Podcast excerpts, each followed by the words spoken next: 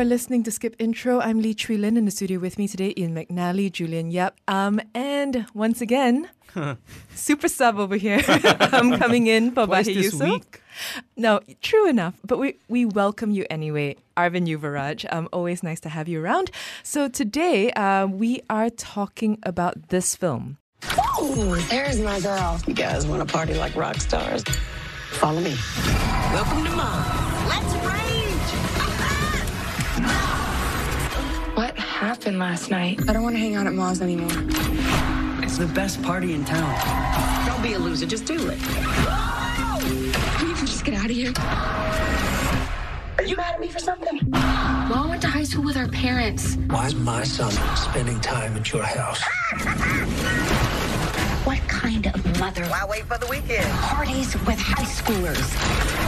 Ma is crazy. And that, of course, uh, is the trailer to Ma, um, which is a bit of an awkward title to say, uh, but kind of describes what it is, I suppose. Um, maybe you guys want to talk about what it actually, what happens, what is it?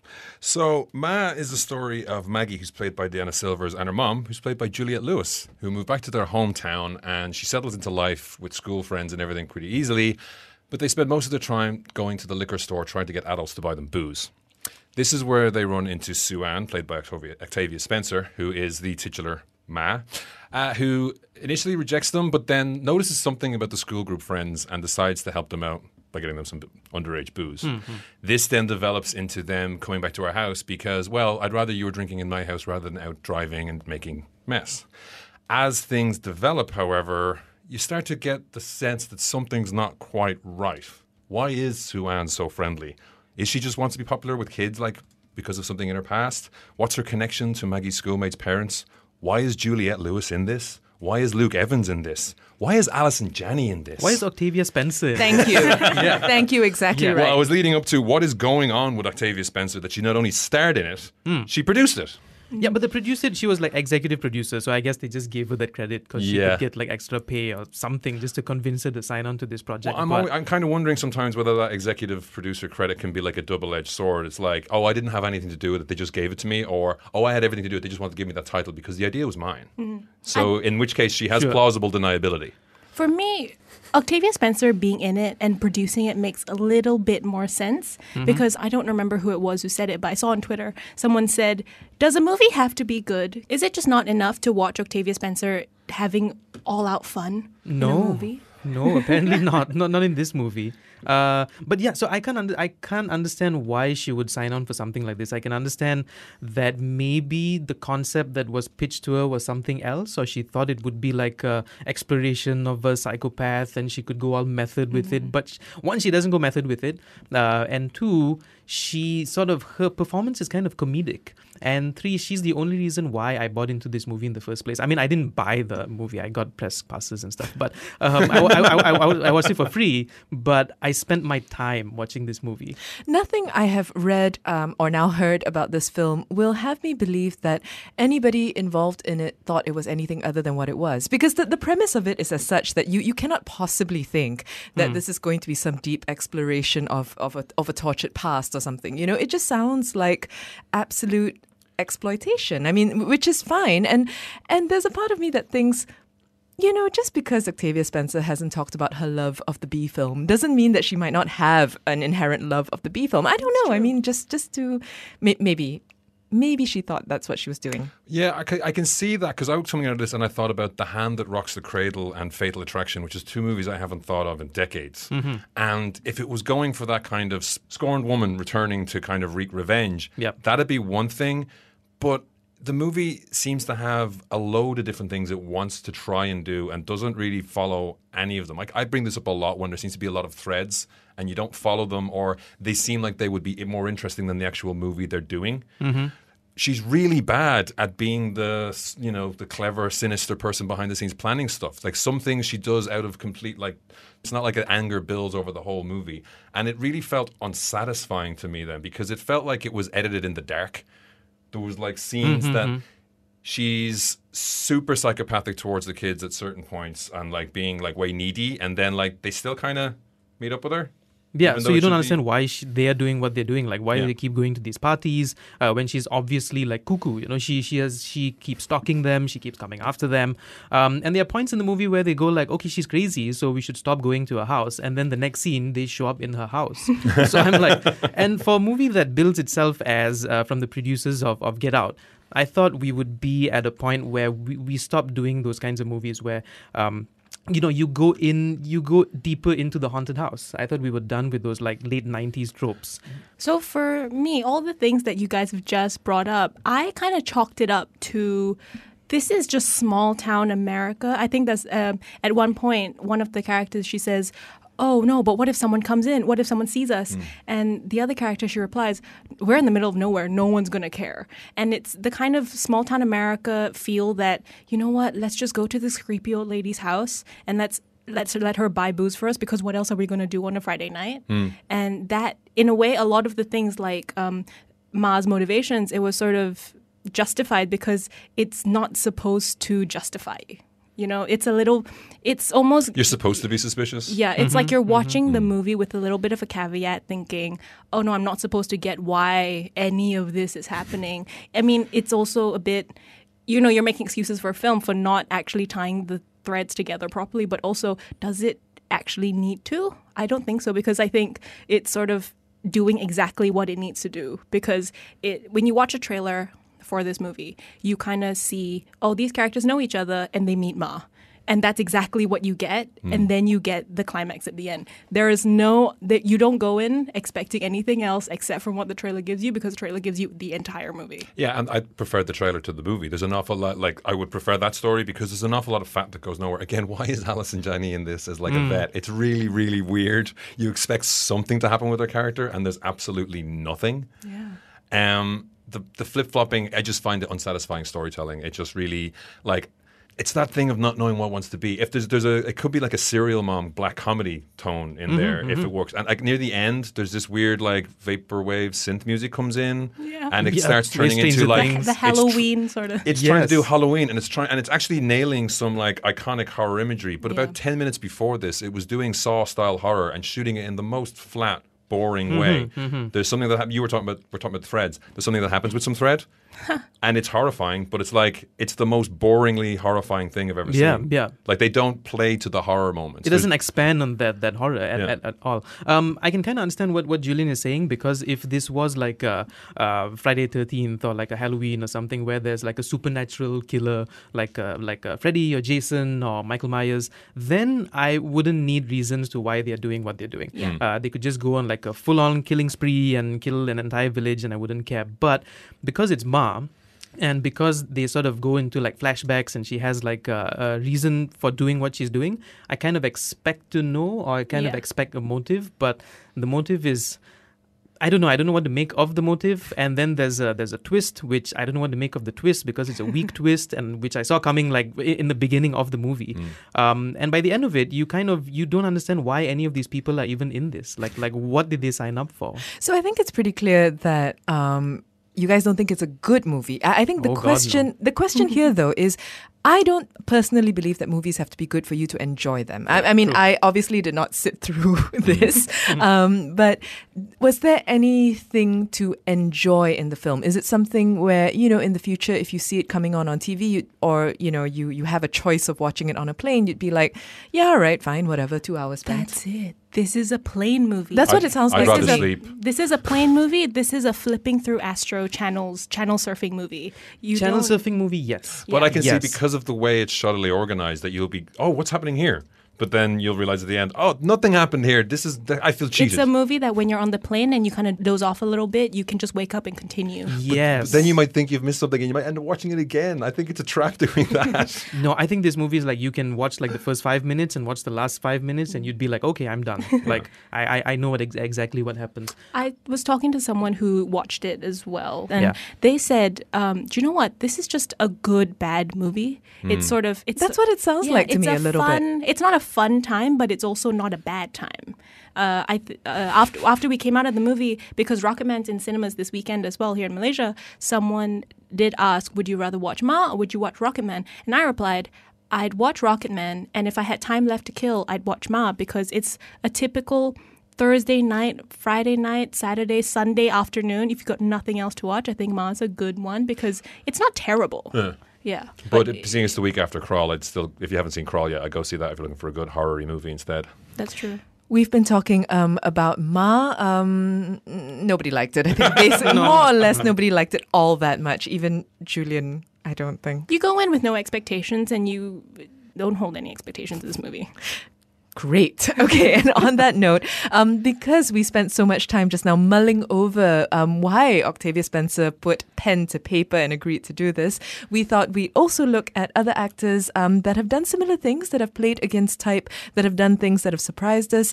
Uh, keep it here on Skip Intro and tell us yours, actually. Who have surprised you? Um, WhatsApp us at 018-789-8899. You can tweet us at SkipIntroMY as well. And we'll be back. This is Skip Intro, BFM 89.9. Bombing frustrated minds. BFM 89.9. Hello, you are listening to Skip Intro with Lynn, Julian, Arvindh, and Ian. Um, and today we're talking about, well, earlier we were talking about Ma, uh, which has kind of a stellar cast, uh, kind of less than stellar reviews. And so then we thought we'd talk about you know, other actors who have chosen to go from Oscar winning performances to unhinged, um, psychopathic B movies, um, or maybe not such a big swing. But yeah, um, did you guys have any that came to mind? Um, Tommy Lee Jones in Batman Forever would be like my number one. Like I still, I still cannot figure out why Tommy Lee Jones. I want to do the sign on- laugh, but I can't. like I want to do it. yeah, because he's not that guy. Like he's never Yeah. been that guy. He's always been like straight faced, kind of like the the the dictator of any family that he's in, kind of Tommy Lee Jones. And the moment someone says Jim Carrey is in a movie with you, you don't sign on for like the cuckoo role, like like like like the crazy person, because Yeah. you cannot out crazy Jim Carrey. So uh, yeah, that's one. I, I still cannot figure out why Tommy Lee Jones would even sign on to that movie. Have you heard the story of like Jim Carrey seeing him after the movie? in the in the In restaurant, the restaurant, Yeah, and he goes yeah. up and talks to him, and Tommy Lee Jones says something like, "I despise you" to Uh, his I, face. I, I cannot sanction your buffoonery. You're gonna sanction your buffoonery. yeah, yeah, that's what he Yeah. says. Yes, yes. That's how he speaks, That's right? how he speaks. Like Yeah. that's what I That's what he expect him. That's what he says. Yeah. If I see him for the first time, he's just going to punch me in the face and say exactly yeah, that. yeah. Cool. Yeah, it's a one, good choice. One that stuck with me was because I'm old. I remember when Bruce Willis was known as a comedian. No. Because yeah, you, this is weird for you guys, but um, he was like great in a TV show called Moonlighting with Cybill Shepherd. Oh, yeah. Not Sybil Downing, Cybill Shepherd, yeah. And it was a great show, and he was known as the funny guy. So when he did Die Hard, it was a real, he is the everyman because he's not built up like the other guys, and it's a real change in what you expect from him. The problem with Bruce Willis is it's stuck. And after Hudson Hawk, he never went back to really do comedy. And even when he tried to do one with Kevin Smith on, um, oh, I can't remember the actual name of it. Cop Out, that's the one. Out. Yeah. In that, like, he didn't want to run lines. He didn't. He had ideas of funny that were not funny, and it's sad because I thought he was a really funny guy, and I actually like his Under the Boardwalk cover when he sang as well. So it's weird we lost that Bruce Willis. But isn't that because Bruce Willis, you know, I I mean, we're talking about type and playing Yeah. against type, but that's because Bruce Willis's type now is kind of um, what Mark Wahlberg thinks he is. Yeah. You know, sort of like the guy who could, in fact, save Yeah. the world. You know, if I were on a plane, that Yeah. wouldn't have happened. Like, like Yeah. that whole vibe is a very Bruce Willis thing. Yeah. And so I don't think that guy would allow himself to be funny anymore. Which is sad. Have you seen like Kevin Smith's uh, YouTube uh, interviews on Bruce Willis? Like he hates the guy. Oh, he brings it up repeatedly, Yeah, he but he's made up he's made peace with it. But it is like you know, when pe- I think people say screamed "Hey, Die Hard" at him as they passed by when they were shooting, and Bruce Willis was like, "I hate this," and Kevin Smith was like, Mm-hmm. "But you've you've impacted so many people and brought joy to so many people." He's like, mm. I don't think this is a. I don't think this is a unique experience, Yeah. though. I think Jack Black also said that he hates Bruce Willis. No, but I just want to say two stories in a row, people hating each other. Yeah, good stuff. Yeah. You know, Hollywood. positivity. um, before, I, I just wanted to say, like, I, I was thinking about it, and um, I'm sure something will come to mind, but. I have a person that I'd like to see play against type, um, and that is Charles Dance.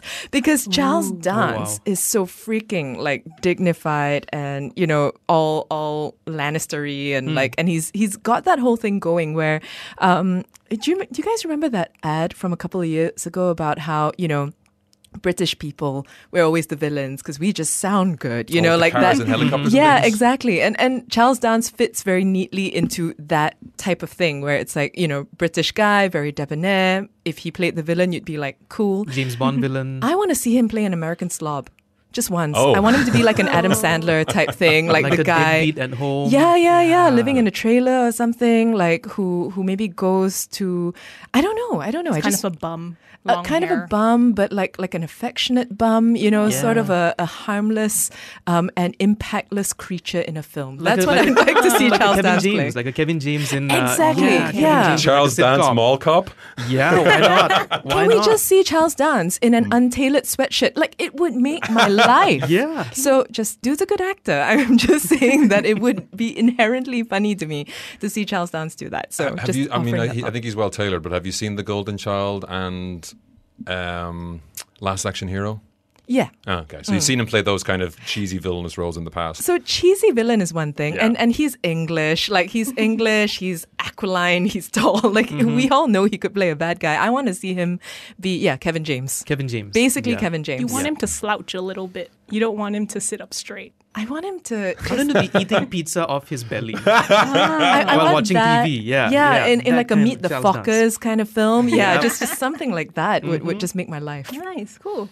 Um, for me, I think I'd like to see both Andy Samberg and Amy Poehler do some sort of serious thing because in the Steve Carell sort of way, um, how you know Steve Carell, and then you go into something like Foxcatcher, Yeah. where his character is like terrifying and like even in The Big Short, just Steve Carell's character in that. You know, in Foxcatcher, um, he told a story about how people driving him to and from set uh, didn't want to speak to him when he was in character. Yeah, because they found him so off-putting and unpleasant. Yeah. So yeah, Steve Carell did it incredibly, and I think uh, you know having that comedic past is very helpful because you can see the extremes of that of that very violent or off-putting character, but then you can tone it down a little bit to make it you know drama.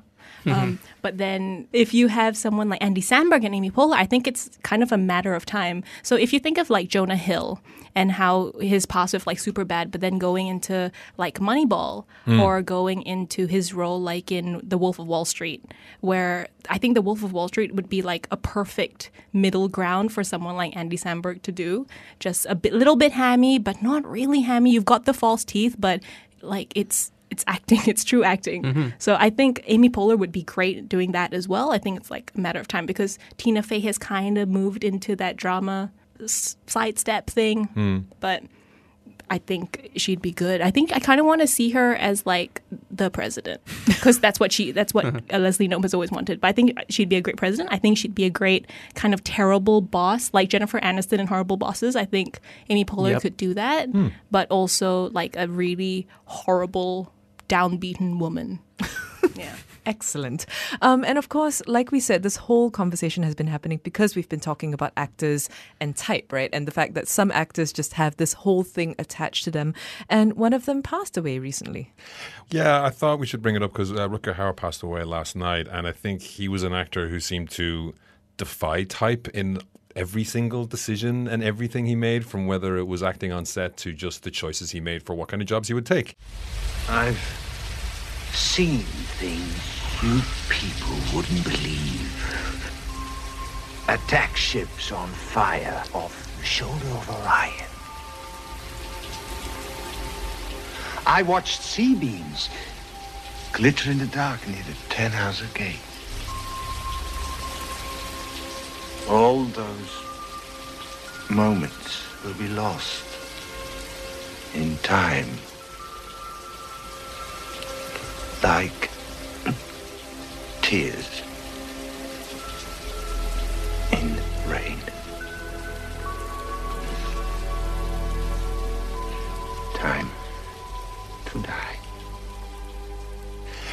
a lot of people know him for the the big speech for Blade Runner. It's become mm-hmm. iconic over the years. But even after Blade Runner, he was that was eighty two, and then he was cast as a romantic lead in like eighty five in Ladyhawke. Which, if you haven't seen it, is a medieval movie with Matthew Broderick and Michelle Pfeiffer, where Rutger Hauer's character is a wolf by day, I think, and she turns into a bird by night. So they're Like an cursed actual never to. Yeah, an actual wolf. Oh. And an she- actual hawk. and she turns into a hawk, and they cannot spend time together. They're cursed by an evil priest, and not a, like a, of a weird thing, but an evil priest. Can can they not spend time together because of the, the height difference or like the, the species thing? Like there's so many questions.